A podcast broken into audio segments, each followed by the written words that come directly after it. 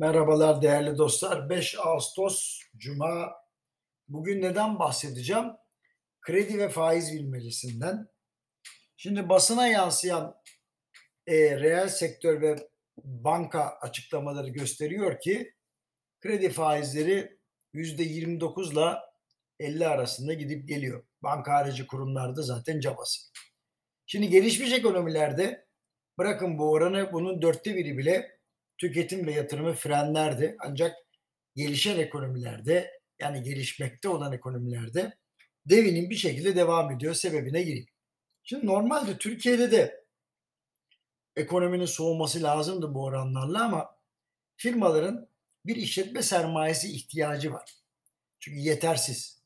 Yani özel tasarruflar yetersiz, firmaların sermayesi yetersiz. Dolayısıyla parayı nereden bulursan bul al şeklinde bir kurumsal körlük oluşmuş. Maliyetine bakılmıyor. Kredi alıp iş yapılıyor ve ortaya çıkan zarar da görmezden geliniyor. Şimdi konuyu biraz daha açayım. Şimdi kurumsal olan şirketlerde şöyle şeyler olmuyor. Yani patronlar ya da üst düzey yöneticiler için ya da ortaklar için mali tablolara bakıp anlaşılamayacak işlemlerle gelir yaratmaya uğraşan kimse yok. Bunlara tenezzül etmiyorlar. Ha burada yanlış anlamayın. Büyük şirket demiyor kurumsal. Anlayış ve yaklaşım burada önemli. Şimdi vergi rejiminin karışıklığı ve Türkiye'de iş yapmanın inceliklerinden faydalanarak böyle operasyonlar yapanlar daha önceki yazılarımda çok bahsettiğim gibi işle alakalı olmayan maliyetleri de firmalara yükleyen yaklaşımlar gösteriyorlar. Yani birçok firma kendi faaliyeti için kredi bulmaya çalışırken diğer taraftan üst düzey personel ve firma sahibinin ihtiraslarını nakit parayla fonlar hale gelmiş durumda. Ancak Merkez Bankası Başkanı gibi burada bir genelleme yapmaktan uzak duracağım. Her firmanın böyle yaptığını düşünmüyorum. Şimdi iktisada giriş kitabımda, yeniden giriş kitabımda hem de birçok yazımda bahsettiğim gibi patronlar farklı sesleri duymaya kulaklarını kaparsa sıkıntı orada başlıyor.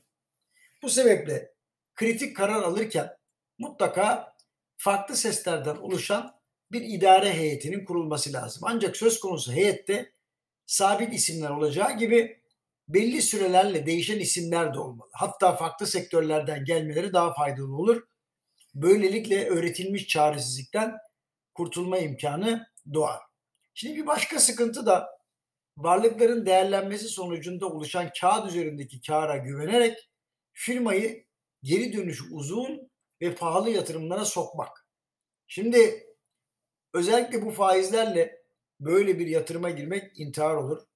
İşletme sermayesi için bir şey diyemem ama yatırımlar için kredi almak isteyenlere Şahap Bey gibi almayın abi diyebilirim. Yine de tekrar edeyim hani hayatta kalmak için alınan kredilerle alakalı böyle bir tavsiyede bulunmam. Ancak geri dönüşü çok uzun ve zahmetli yatırımlar için bu faizlerle kredi alınmaz. Şimdi kendi faaliyetinden kar edemeyen ya da etmeyen ya da ettirilmeyen bir firmayı kredilerde ayakta tutmak bence faizler rekor seviyede düşük olsa bile sürdürülebilir bir durum değil. Faizler enflasyon oranının yarısı kadar olsa bile sonunda deniz bitecek. Kaçınılmaz son gerçekleşmeden önce firmasını yeni sahiplere satmayı başaran elbette var. Ancak sayısı fazla değil. Halka arz yoluyla basiretsizliğe vatandaşı ortak etmek de makus talihi değiştirmiyor. En doğrusu kanunda belirtilen tüccar nitelikleriyle firmayı yönetmek. Son olarak kredi hacminin hızlı artışına bakalım.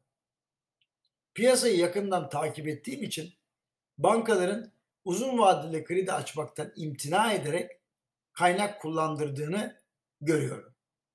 Şimdi artan enflasyon sebebiyle harcamalar büyüdüğü için kredi hacminin artması normal.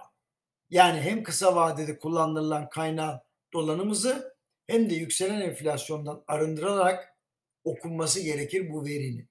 Yani geçen seneden bu seneye 11 kat artmış kredi kullanımı deyince e tamam da kredinin dolanım hızını ve yüksek enflasyonu hesaba katmadan bunu söylemek matematiksel olarak doğru Ama bilimsel olarak yanlış. Sanıyorum para otoritesi mesajı iş dünyasına değil de siyasete veriyor. Gerçekten çalışıyoruz, siz sakın şikayetlere bakmayın gibi bir mesaj mı veriyor? Vallahi ben bilemedim. Siz karar verin.